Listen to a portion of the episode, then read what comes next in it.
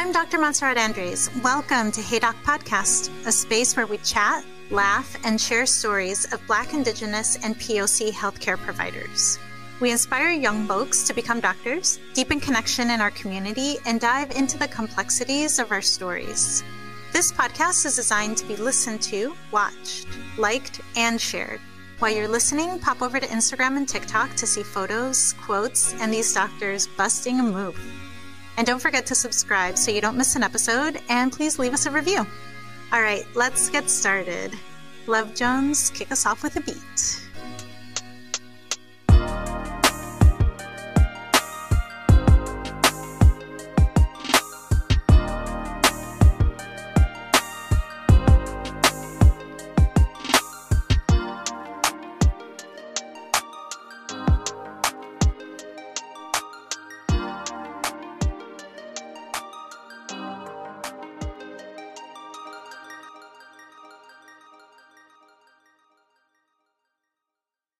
Claudia, welcome to the podcast. How oh, are you? I'm doing really good. Thank you. Thank you so much for having me. Excited. So, yeah, me too. I know. I was like, oh, we get to get this uh, conversation recorded. This is wonderful. um, so this is Claudia Cuentas. And um, I would love for you to introduce yourself so that people can um, hear from your own voice the things that you do in this world. Um, and if you could say your name and maybe the way that you would say it in a professional setting versus the way you would say it like with your family and friends. Bien. Um, my name is Claudia Cuentas Oviedo. I am a therapist here in Portland. I am also a somatic experiencing therapist and trauma recovery therapist. Um, I I am a Peruvian woman. I identify as um, cisgender. Uh, uh, I identify also as queer, um, bisexual. Um, I go by she, her, hers. And I am an Aymara, Quechua, and Mestizo woman um, from the Andes of Peru, born and raised in Peru. And I've been here in the Pacific Northwest, in Portland, specifically uh, for five years.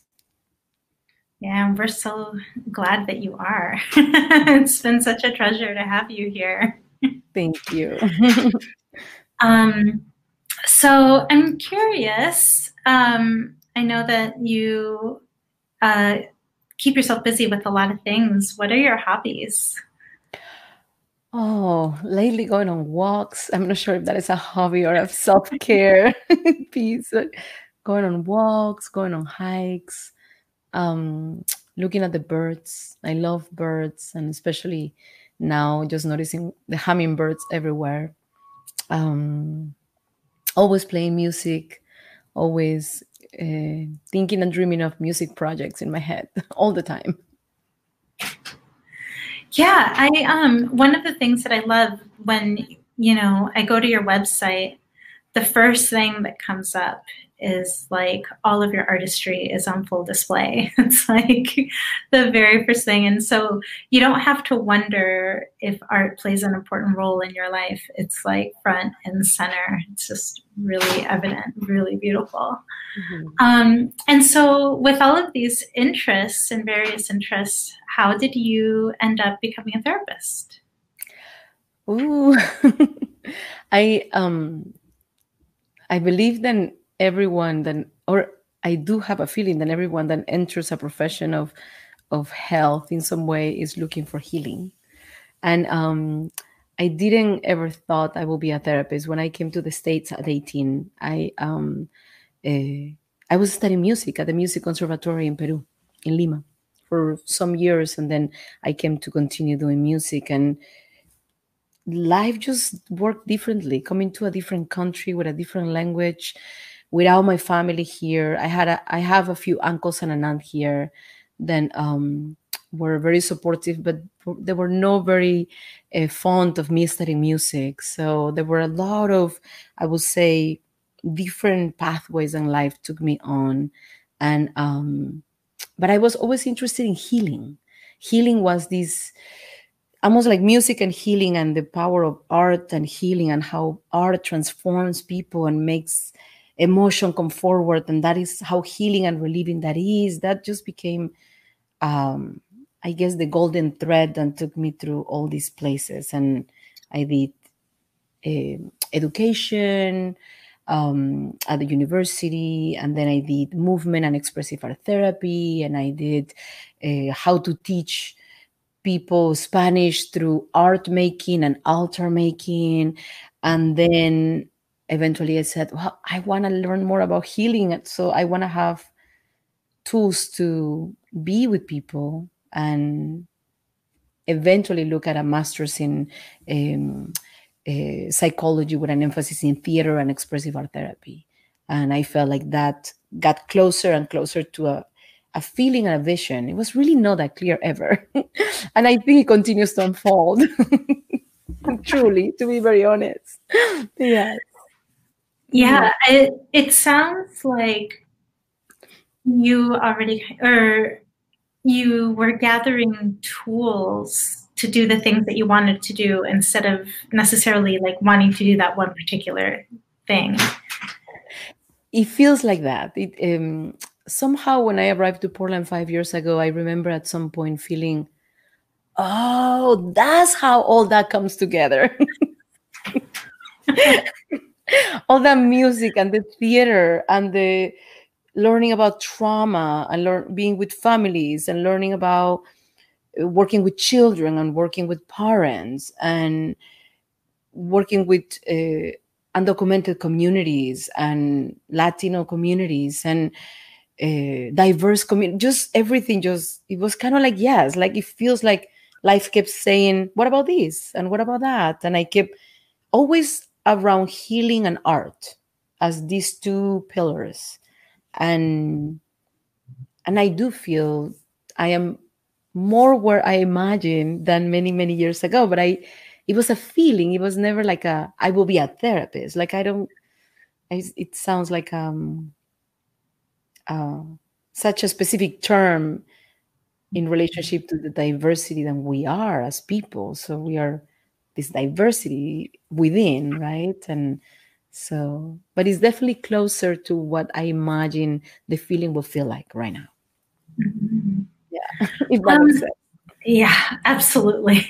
I'm like, you're speaking my language. um, So I'm curious, when um, you decided to um, pursue more healing arts and move away from music, um, the part of your family that was not as keen on you studying music, were they more in favor of the healing arts track? Not so much, I believe. I'm not sure, actually. I, I do know that my family in Peru was really supportive of me studying music. And I come from a long lineage of activists and artists and musicians and um, social justice activism. And but my family here in the States, and have been here for a long time, had a lot of priorities regarding economic stability and looking forward for advancement in especially stability, economic stability, which we didn't have in Peru very much. Mm-hmm. Um, so their emphasis was specifically on make your make sure you have enough money to be well and help your family. And I think they they were imagining I will just be working.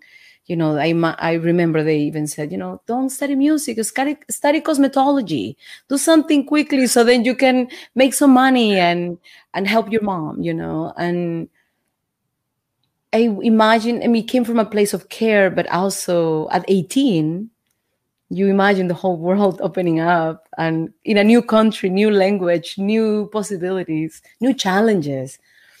Um, I couldn't conceive doing something like that. I kept.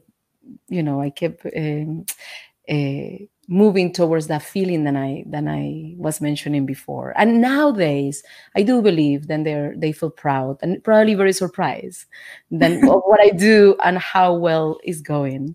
Um, and I hope they also feel very happy for oh, me. I imagine sure. they do. I imagine they do. Yes.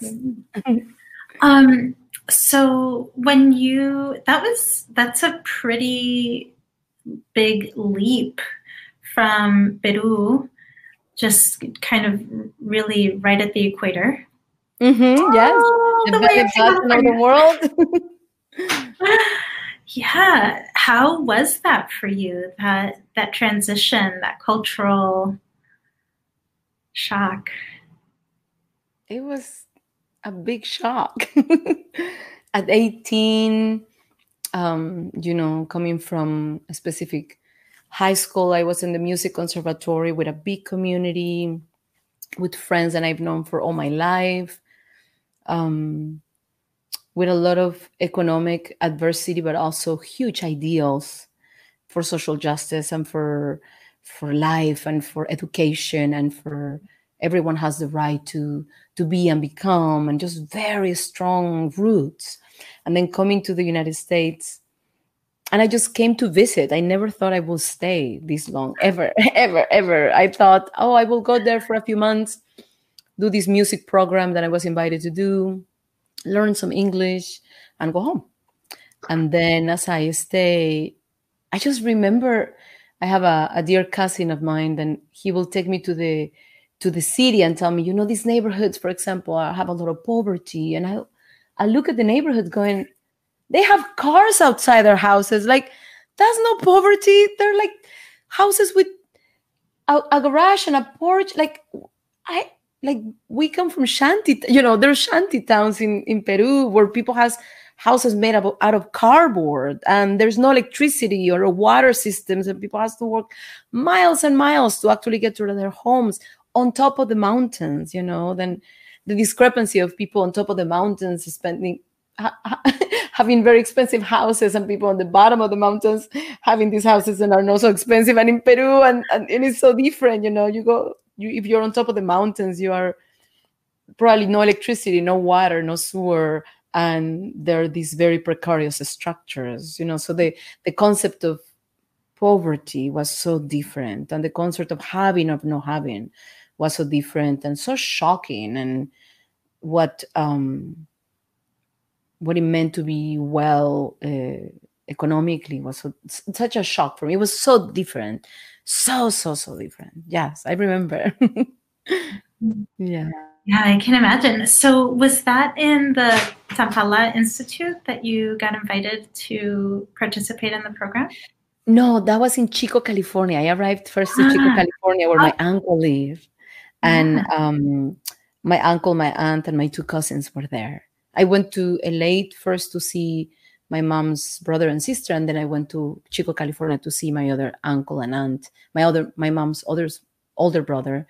And there I stayed for the first uh, seven, six years, seven years almost, before I went to the Bay Area and did that at Tamalpa Institute, which was already on my seventh year here or so.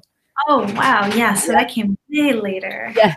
Um, yes. And how how was it different to study music in the program that you had been studying in Peru versus in Chico, California? It was really interesting because in Peru, at the mu at the National Music Conservatory in Lima, my teacher was really strict. He was he went to Germany to study, and he was he was my flute teacher since I was six and he was eighteen. I was one of his first students, and he taught me flute, uh, recorder first from six to twelve, and then he went away and came back when I was fourteen, prepared me to go to the music conservatory and apply, and I entered the music conservatory of Lima at fifteen. So between fifteen and eighteen I did high school and the music conservatory um at the same time, and it was really strict, really strict. Like, I will if I didn't study well and I didn't sound the perfect, he would be like, do it again. And I remember being at fifteen, sixteen, seventeen, like, oh, do it again. You have to do it again. It has to come perfect. And then I came to Chico, California, and I went into the music program. The second year I was here, eventually got into the program. No, excuse me, the third year. And took classes with a teacher there. And the teacher will be like, oh, that sounds wonderful. Next. I'll be like, no. I needed somebody to, you know, really get onto that edge and be like, hey, that's not good enough. You can do it better than that. Do it better than that. But my teacher at Chico State um, my flute teacher, she just she just thought that it sounded wonderful and I should do move on to the next and the next. And it was very discouraging. I remember too. It was like a cultural shock of, oh wow, that's that feels like she doesn't care. If I'm in a dance class and my dance teacher compliments me, I'm like, you don't care. You don't love me.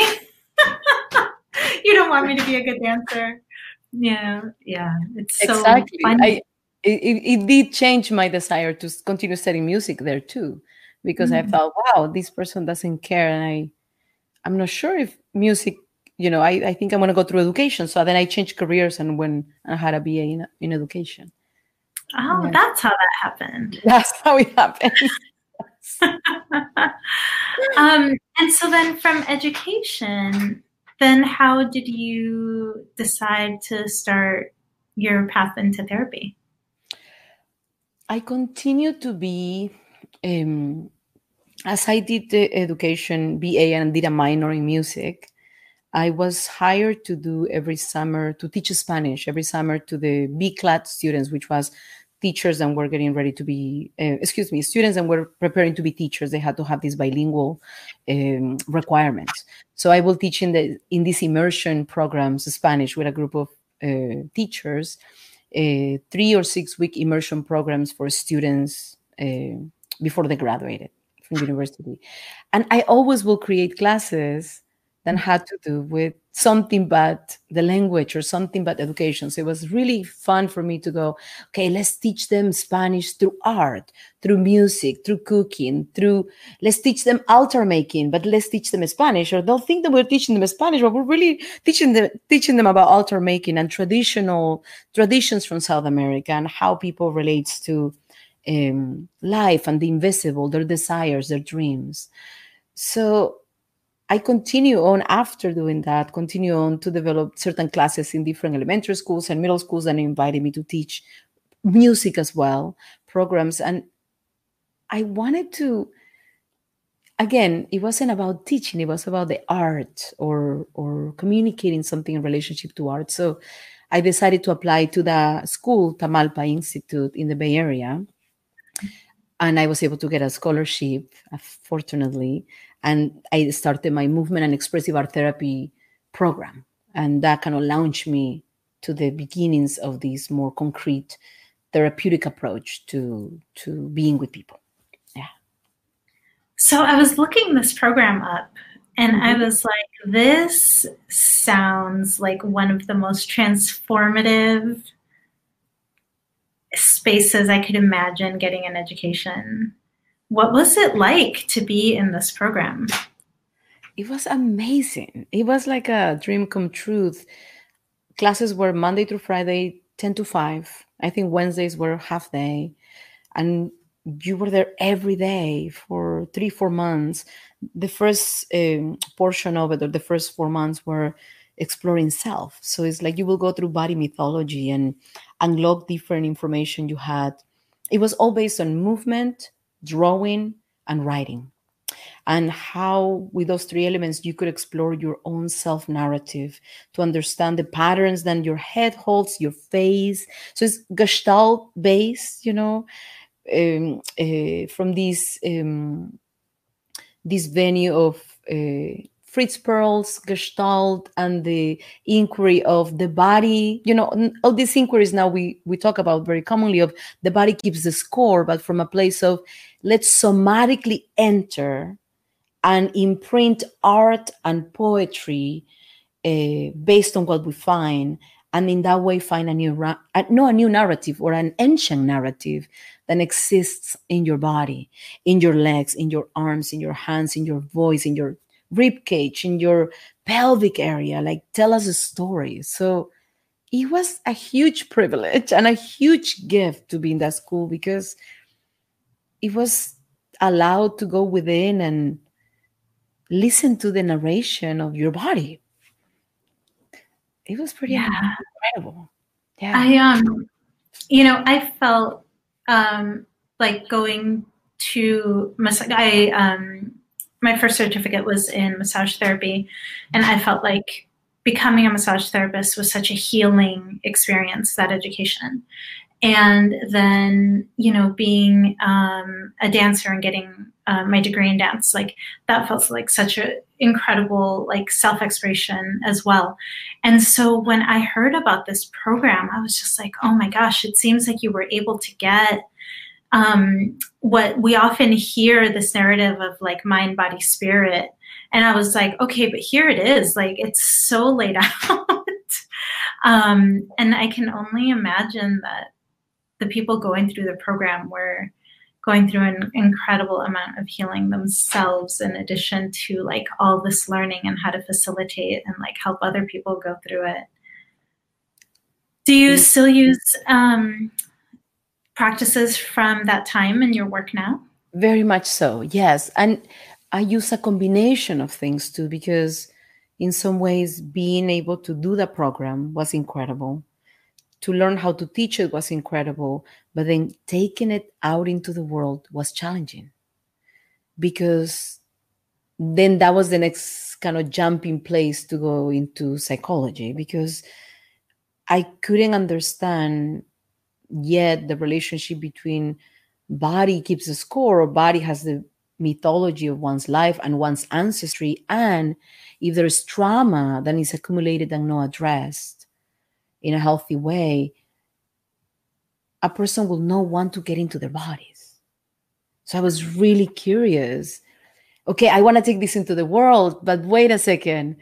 Most of the world are not willing to get in the body, because once they get, when they get in the body, they realize how hard that feels, or how difficult that feels, or how scary that feels, or how challenging or sad that feels. So I want to know about that. So I went into understanding, okay, I need to understand how the mind holds information, how the psychology works. Why are people getting, in some ways, stuck in these places?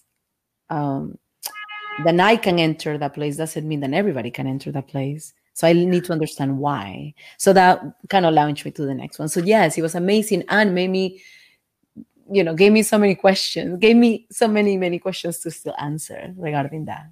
Yeah. It was like little breadcrumbs. It was like, come on, Claudia. I feel my life is that. Like, and now this. Yes. Um, it, it, it truly feels like that. Spirit being like, okay, now you come. Yep, come, come, come, come, come. Like a little bird. Okay, now we're going to go this way. Now you're going to get back. Um, and during that time, did you still continue with music?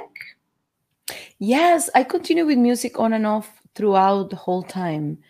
Um, at times, giving it more, more time and attention, always as a way to. It, it, it continued as I was doing all these studies. I was also immersing more in my Andean traditional healing techniques, right from the Andes, from my lineage, and found a couple of really amazing teachers. So those teachers were really generous in giving me, kind of using or or saying, oh, you have some music skills, then use them here. Use them in, in the lineage as well. So they will invite me to sing or lead on circles or sing in ceremonial circles, and just gave me a space. So then that also, the music kind of started to, to align in that way to these healing practices that were very...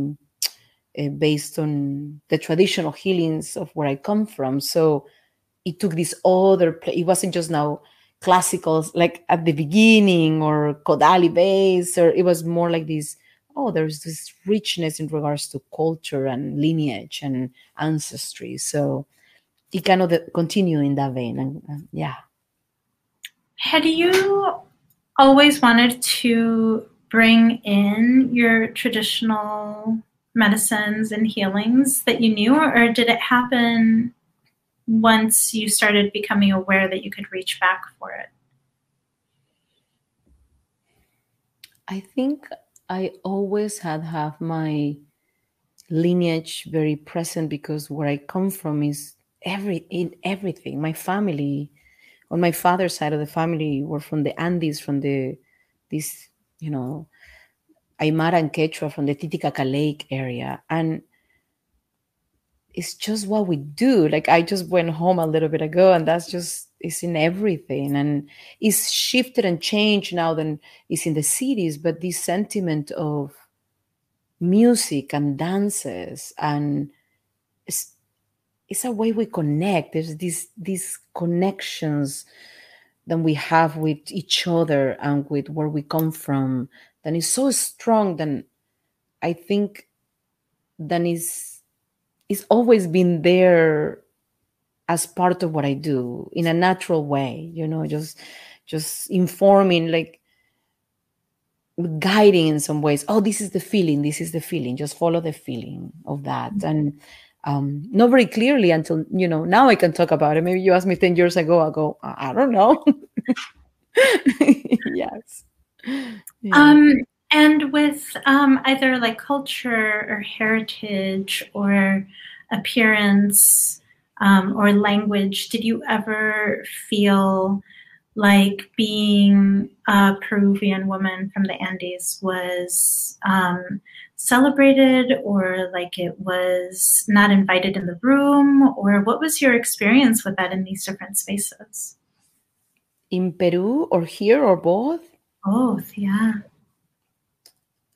My father and mother um, were always, uh, they were very different than for their generation at their time. You know, they're both considered themselves atheists, for example, in a very Catholic country.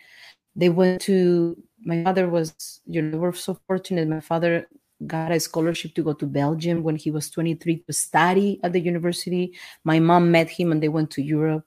They were there, met with and informed with a lot of um, the political movements that were happening in Europe, and then coming into South America, you know, with the Cuban Revolution, there was a wave of revolutionary people doing a lot of work for social justice in South America, and all of South America. Peru was one of those countries, and my father and mother were very involved in that movement. Uh, in the sixties, in the seventies, my father was many times deported from the country, in jail for social justice activism. My grandfather did too, from in the Andes. My grandfather was a lawyer in the Andes and finished university in the Andes, and as well was incarcerated at different times for political activity, so by the uh, military government. So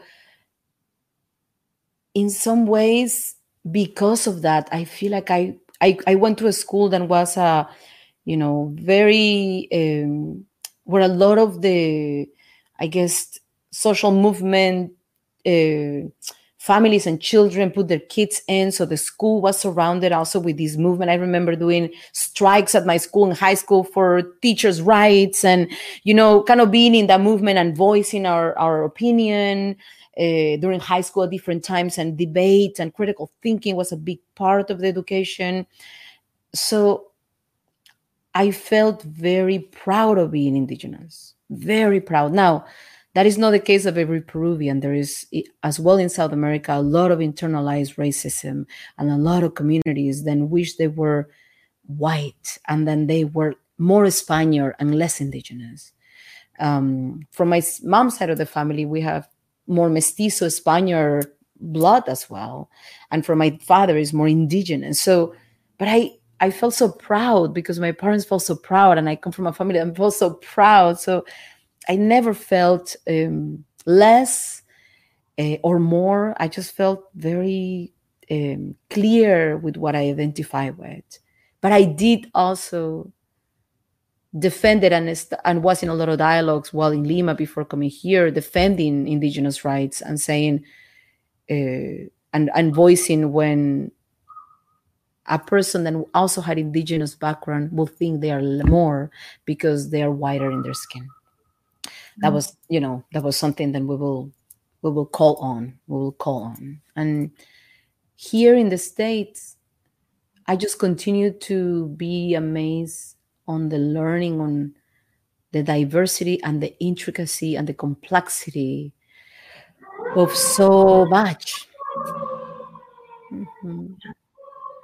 So many venues, venues and lineages and histories, with the uh, Black communities, with the Native American First Nation communities, with the Latino immigrant communities, with the Asian American communities. I mean, there's so much to learn. And I have felt if at times uh, maybe uh, if somebody has intended to exclude me by the color of my skin or where I come from, it hasn't been a huge impact because I think it, I have this legacy from home, but I also feel, um, in, especially in the last four years, the fear that our communities feel, standing here and being here uh, with so much uncertainty for everybody's safety.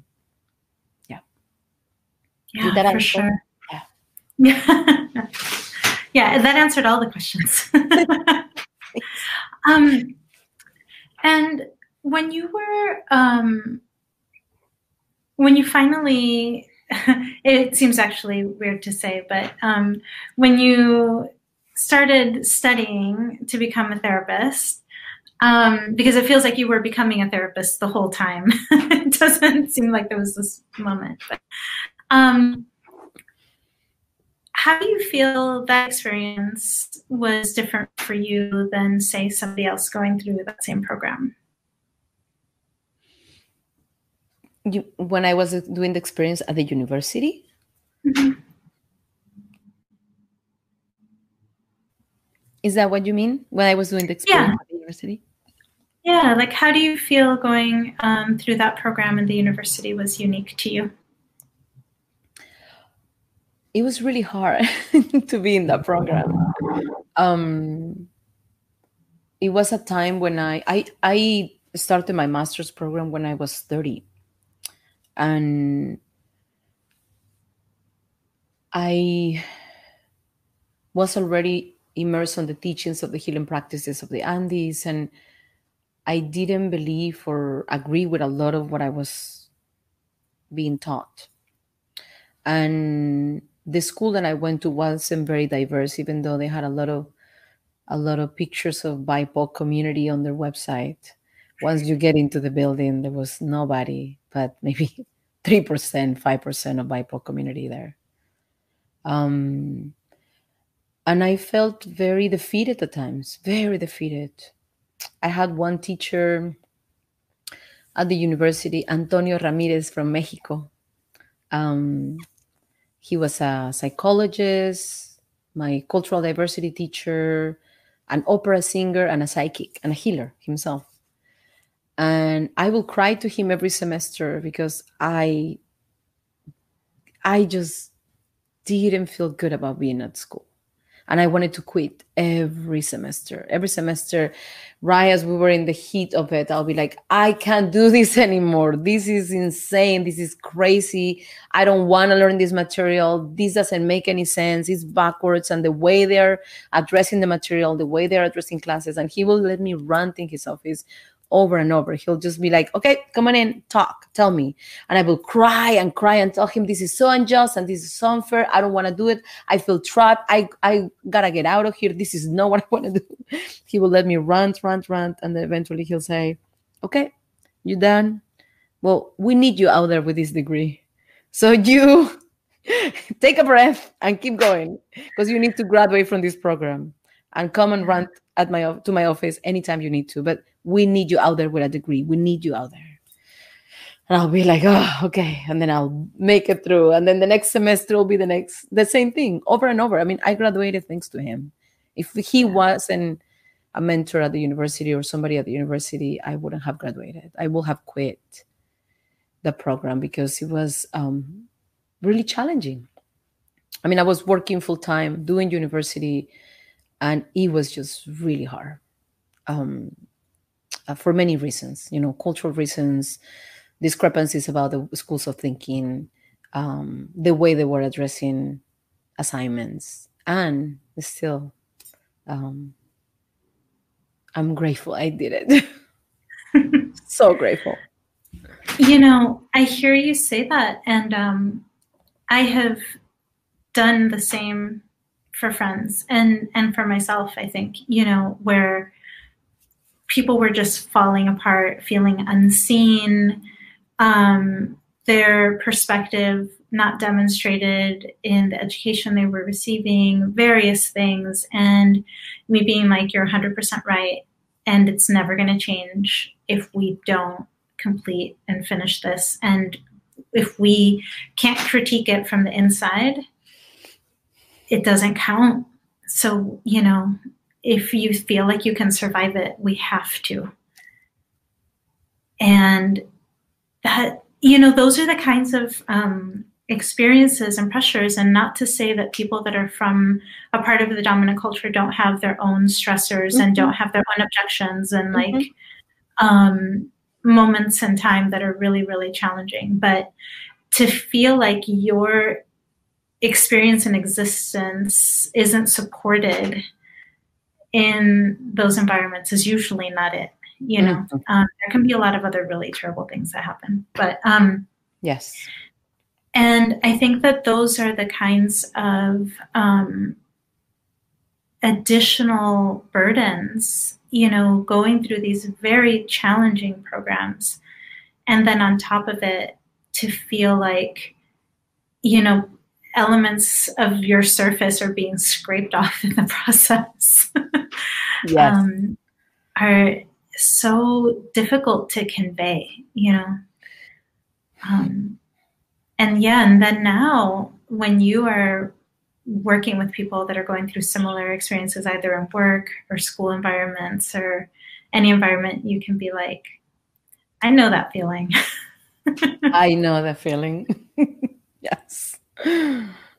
Yeah. Um, and so then how did you end up, Um, because you started your, uh, or you did your M A in California. Mm-hmm. Did you yeah. start practicing there? I did. I, I did internship there for many years. Yes. Mm-hmm.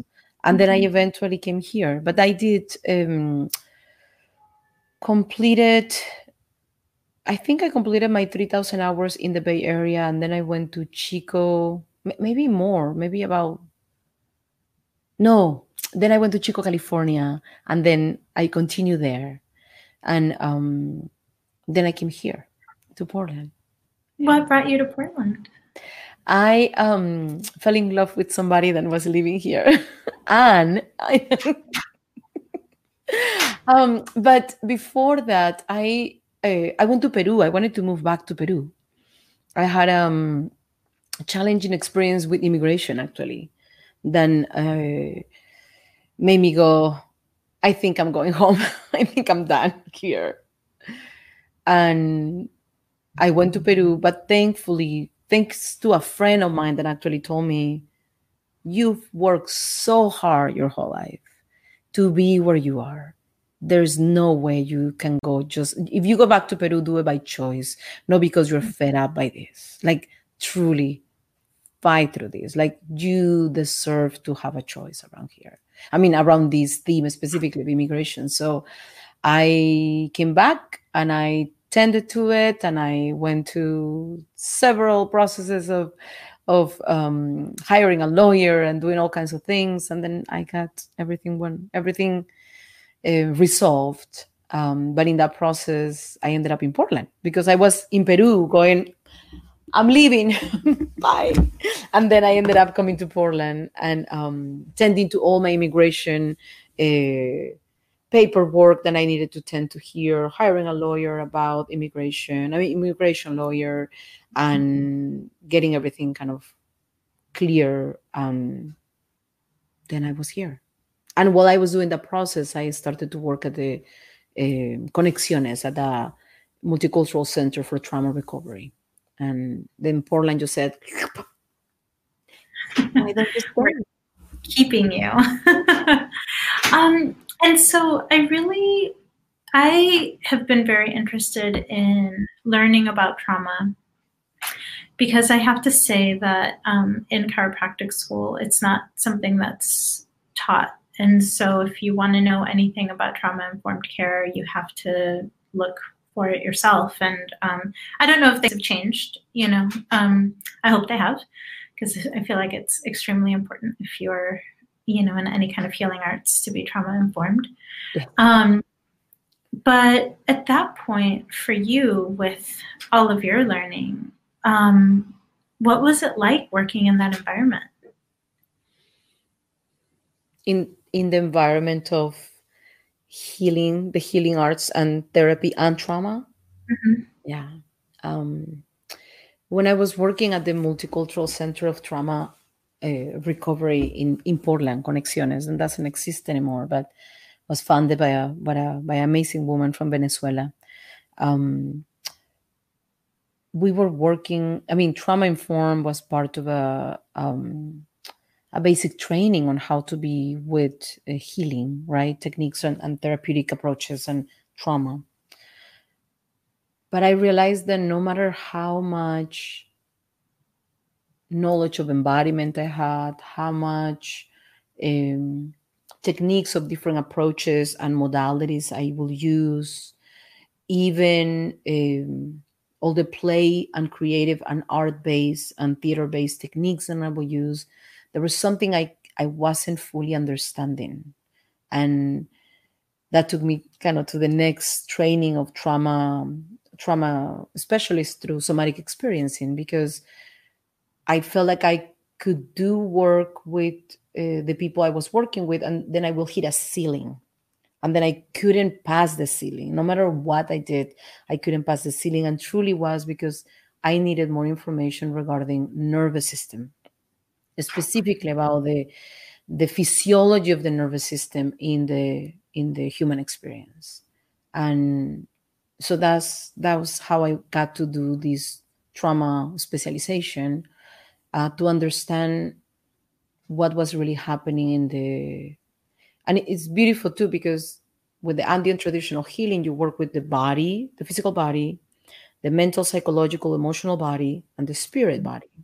And in some ways, with the trauma uh, specialization, looking at specific the nervous system for understanding trauma, the nervous system is the electrical signal that travels through the body. So we could say the nervous system, or I say, I propose, then I am sure many other people has too, um, then the nervous system is really the electrical, energetic, or the spirit moving through. Is this electrical source that we have, this electricity that moves through the body, then either moves through and flows, or moves through and gets stuck, because when we have trauma, our body, our physiology compresses and closes channels that should be open for life force energy to move through. So I was fascinated by nervous system and spirit, kind of being nervous system being kind of the glue that connects mind, body, and spirit, and this this this point of encounter where everything gets information from the physiology, the mind, the emotions, the psychology, spirit, you know. So um yeah, it it it guided me, or inform made me be like, oh, I'm so curious about that, I want to learn more about that. And and I did, and that's mostly what I use now, or maybe mostly not mostly but is the basis of what I use. And then I, if on top of that, then I can we can play with all these other elements that are movement, voice, theater, uh, talk therapy, walks, altar making, uh, different specific uh, spirituality people practices. But it's really the nervous system that kind of is the base. Understanding it is the basis of the work itself, it feels like. Yeah. Yeah. Mm-hmm. Same for body work. It all comes back down to the nervous system. I feel like I'm always... And I'll tell patients that. I'll say, I'm saying this to you, but really I'm talking to your nervous system. You know, um, I want to build trust, and you're part of it, but I want to build trust with your nervous system. You know, so I'll actually call it in and be like, hello, nervous system. Like, I'm specifically talking to you. You know? Yes. So I find that... Um, I find that so wonderful that even though, you know, we have such different um, parts of healing that we work in, that in our exploration, we have kind of come to a very similar conclusion, you know. Yes. So cool. That healing is, am is amazing. It's fascinating. It's fascinating. Yes. And so what's your practice look like now? Now I have a private practice. I uh, for the last three years, I see clients one-on-one. Most of the time, I see people between three and six months every week, unless, you know, depending, most, most people, or some people every other week. And then after six months, uh, I hope they fire me. That's my hope. And um, because they don't need to come to therapy anymore, or because they, you know, they tell me maybe I can see you every two weeks and then once a month, and then, you know, they feel they they go play with the tools they learn, and, and they use me just as a reference point.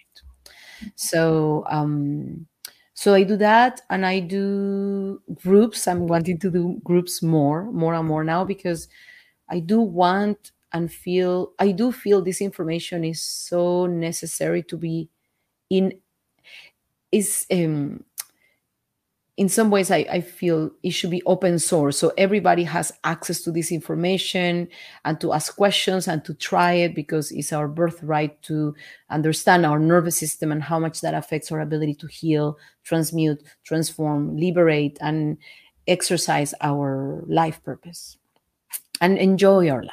So um, this year that is coming up, um, I'm wanting more and more to do groups to be able to maximize the ability to, to, to share these tools and to encourage people to do their own self-healing processes.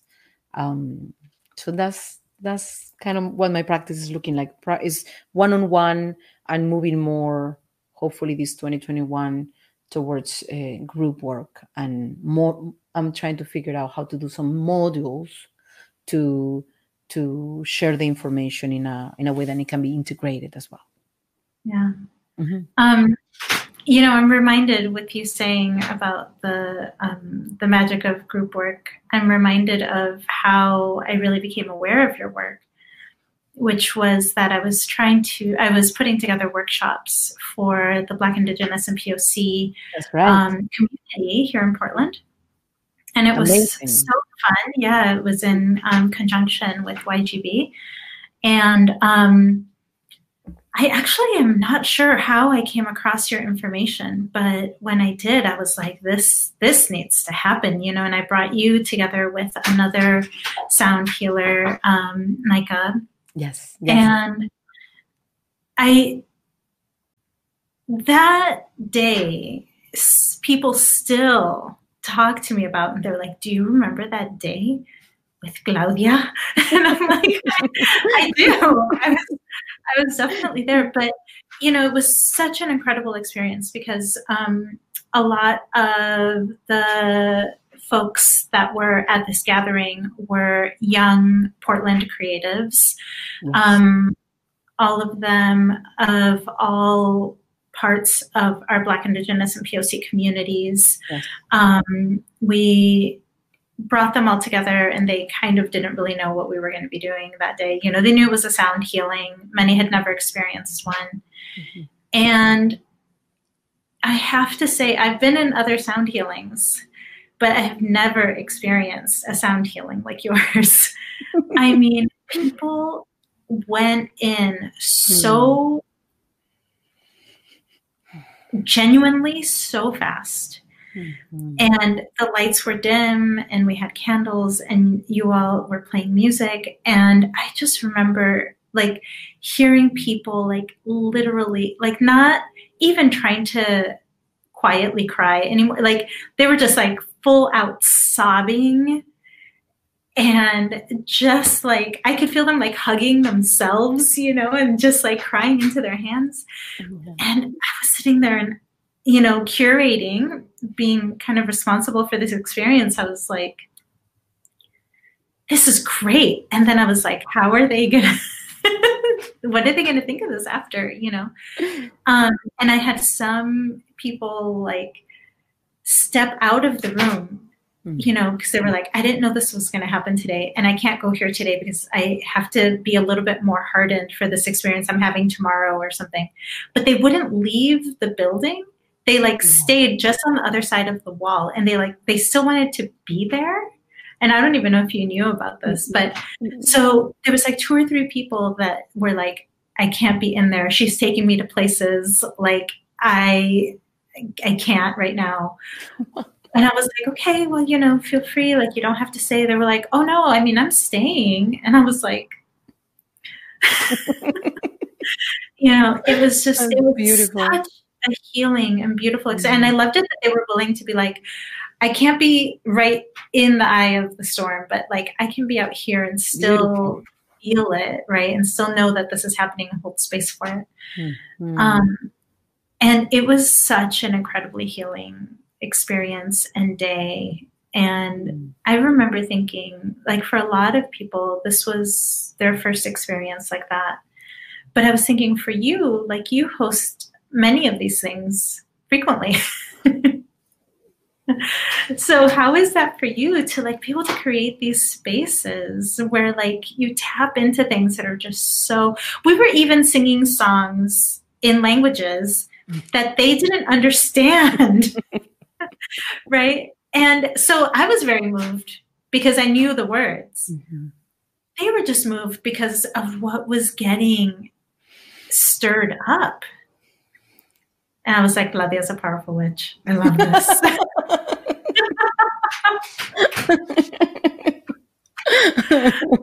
Todos somos. All of Todas yeah. somos. Sí. Todas. Sí. Um, what are those experiences like for you when you get to host um, events like that? Hmm. I don't. I'm not. Um,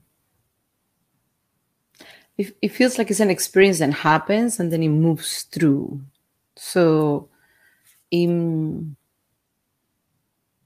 it's, it's a delicate, delicate, um, it's, it's, it's related to what we were saying. It's almost like, and this is, this is what happens in ceremony, right? Ceremony, what is ceremony? Ceremony is a specific structure with a specific meaning that is going to invite the unconscious to move a little bit, hopefully not too fast, but enough that it can be felt towards the surface so some healing can happen, some opening, some release, some letting go, some inner, inner deeper breath can happen.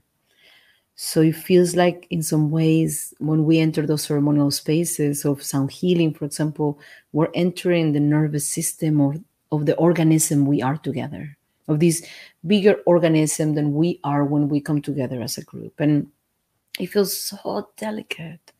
And so um, pristine, and it needs such a kindness and tenderness, and it needs such a loving, genuine care, because if we are given the space to relax, if we are given the space to feel safe, we will relax. And if we relax, we will heal. And so it's an honor to hold or support that for the community. It's an honor. It's a huge responsibility too, because it's a delicate piece. It's like our unconscious opens, our nervous system opens, and we can imprint powerful visions of hope, healing, as well as intensity. So we want to be as delicate as we are able to. So it feels... I think it's always a, a relationship with how exciting it is. And there's always a part of me that goes, oh, okay, I hope I do this. I hope I can do this. And it just, you know, always it exists within that edge of uh, even a little bit of resistance before it. And then once it happens, it's like, okay, it's just, it just, it has an intelligence of its own. And if, if I can attune to that intelligence in a good way, then hopefully then it can move through me and us and do its healing breath, you know. So it's, it's like a like the art of that in itself, I feel, is an art, you know, the practice of that. And I'm humbled every time by the movement that happens, as well as um it always just passes, because it's not me, it's the intelligence of the nervous system, which in some cultures we could say is intelligence of spirit. whatever you want to call it, you know, is there's an intelligence moving through, and uh, if we can hold it together or just have a few people and just holds it kindly, then it can move through and does its um, liberation dance, you know, which then helps us uh, be a little more present, right? In the now, in this now. So, yeah.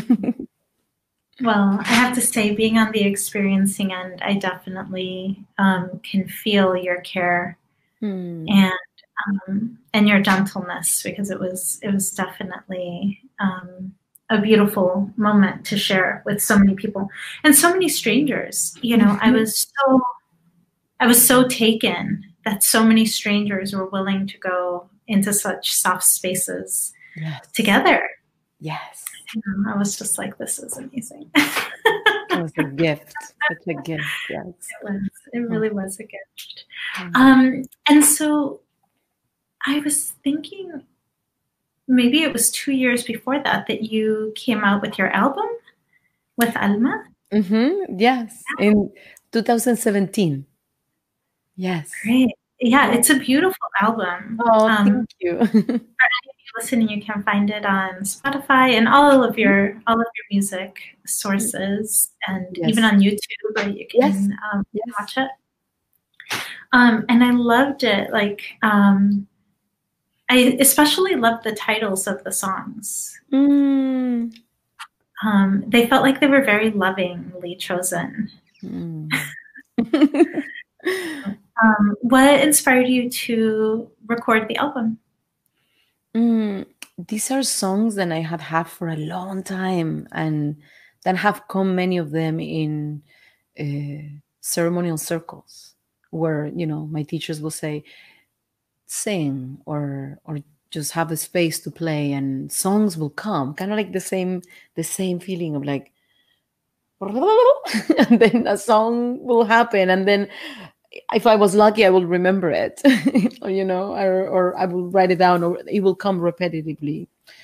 And I just had this feeling I wanted to have, I wanted to, the songs be out, you know, just they, it, making a C D was such a challenging, a scary process, because it was so vulnerable to bring these songs and were so dear to the world, and all the negotiations or the, the different layers of, well, what about if nobody likes them? What about if they go bad? What about if, what about if it goes wrong? Millions of negotiations internally, and just going with, well, take a breath, and you never know if you don't do it. Like, you'll never know what will happen if you don't do it. Like, you're so scared because you've never done it. And once you do it, you might be less scared, but you don't know. And just, it's normal, you feel scared, and do it anyways. So it came like that. And uh, there's another C D coming that is in the process, is taking a lot longer. There's a third C D already. You know, songs keep coming. So it's part of the, also this practice of recording them and releasing them uh, with... Um, with humbleness too, right? Like, they're just an offering. People might love them or they might not. It's just an offering of of love, of, of a moment. It speaks of something that felt important in a moment, and then it can be, it can travel, and somebody might hear it and go, oh, I it helps me, or it inspires me, or it gives me joy. Um, but it's a, it's a, again, it's a living, a song is a living breath. It's a living prayer. So they should be out there in the world doing their thing, you know. They shouldn't be kept here. They should be out there in the world. So, yeah, well, I agree. They are definitely delightful to listen to. And it was it was such a gift. I was like, oh, it's like having a little bucket, Claudia, to like go with me. Oh, thank you. That's so great. Oh, well, Claudia, thank you so much for coming on the podcast and chatting and sharing your your vision for healing and um, and therapy and trauma recovery. Um, I really I really appreciate your perspective, and I've definitely benefited from all of all of the learnings that you have done through your life.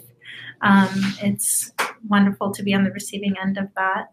Oh. Um, Montserrat, thank you so much for the invitation, and what an incredible project. What a beautiful um, offering you're giving to the community, bringing all these uh, stories and all these paths together with this common purpose of inspiring and and really humanizing this experience of being, becoming, um, we're, we're really not that different from each other. Mm-hmm. So what a beautiful project and you're birthing, and I, I, I just feel so honored to have been invited. Thank you. Oh, yeah. Thank you. I'm so glad. Yeah, it only happens because all of you decide to come and, and share your stories with me. So I, I super appreciate it. Um, and I'm, uh, I know you have a number of projects that you will be working on in this coming twenty twenty-one. Mm-hmm. Um, do you want to share any of those in case people are interested in working with you? Yes, yes. Um, in February twenty twenty-one, I will be uh, offering two classes, two group classes. These are, um, they are um, with the intention of sharing tools for people to do their own self-healing practices. So they are coming from a therapeutic perspective, but also from a perspective of uh, the Andean traditional techniques that I use in my everyday and in my practice. So the first one is uh, called Andean Techniques for Trauma Recovery, and it'll be a seven-week class, two hours each week um, in the afternoon to practice these techniques, to actually learn these techniques, and then uh, hopefully invite people to practice them and have them as a regular practice for self-care and understanding aspects of the body, the mind, emotions, the spirit, altar making, song as well, um, and uh, how to use uh, some protection work when you are in your everyday, as well as understanding uh, uh, boundaries and how that works energetically with that which we come in contact with. And then the second class will be um, a, a class based on healing tools for healers. So people that are practitioners already, therapists, a massage therapists, practitioners in the health field, in the medical field, in the field of, of mental health, uh, to gather tools to understand how to protect themselves and tend to themselves when they are working one-on-one on, or with groups of people, um, to do, again, an invitation for self-care. So the better care we can take care of ourselves as practitioners, the better service we can give to the people we work with. So those two will be in February, and they will be on my website as well as in my Instagram account. Great. And where can people find you online? Uh, my website is claudia cuentas dot com. My uh, therapeutic, the one for therapy, is healing every step dot com. I also have an Instagram account called claudia cuentas seventy-seven. Um, I have a Facebook music account as well, Claudia Cuentas Music. So different, and you can always call me or write me an email. Yes, I'm here. I'm local. Excellent. That's wonderful. And um, for our last question, I'd like yes. to know, what brings you joy, Claudia? Connecting with people. Yes. Just hearing about people's stories. Um, talking about a golden thread of people's lives, that makes me, gives me joy of, of hearing how people are finding ways to be, becoming who they are. Um, birds, I love birds. They bring me so much joy. Flowers bring me so much joy. Music.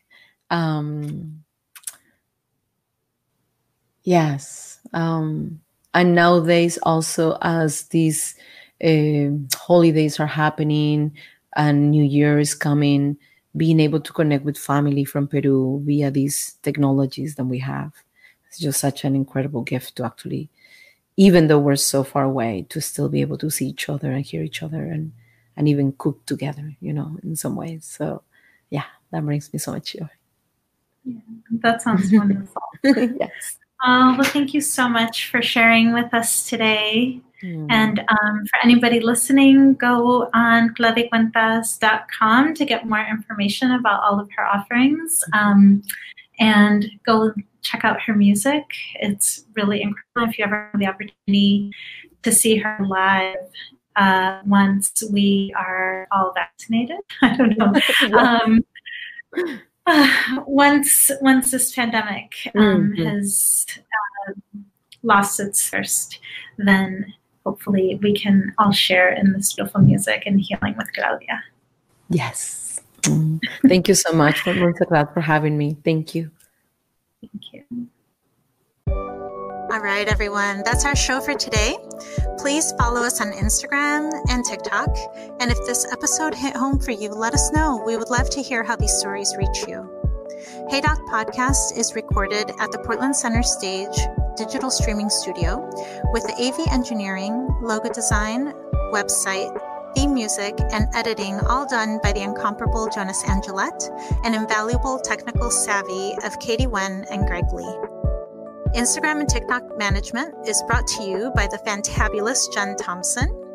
And if you want to see the faces of these B I P O C docs, you can watch the podcast on Hey Doc Podcast website, and you can listen on all of your favorite podcast streaming sources. Check out our fun posts of your favorite B I P O C docs on the Instagram page and watch them bust a move on TikTok. Thank you for every listen, share, like, and emoji. I am super grateful to all of you that tune in to listen and to all the wonderful docs that come share their stories. See you next time, friends.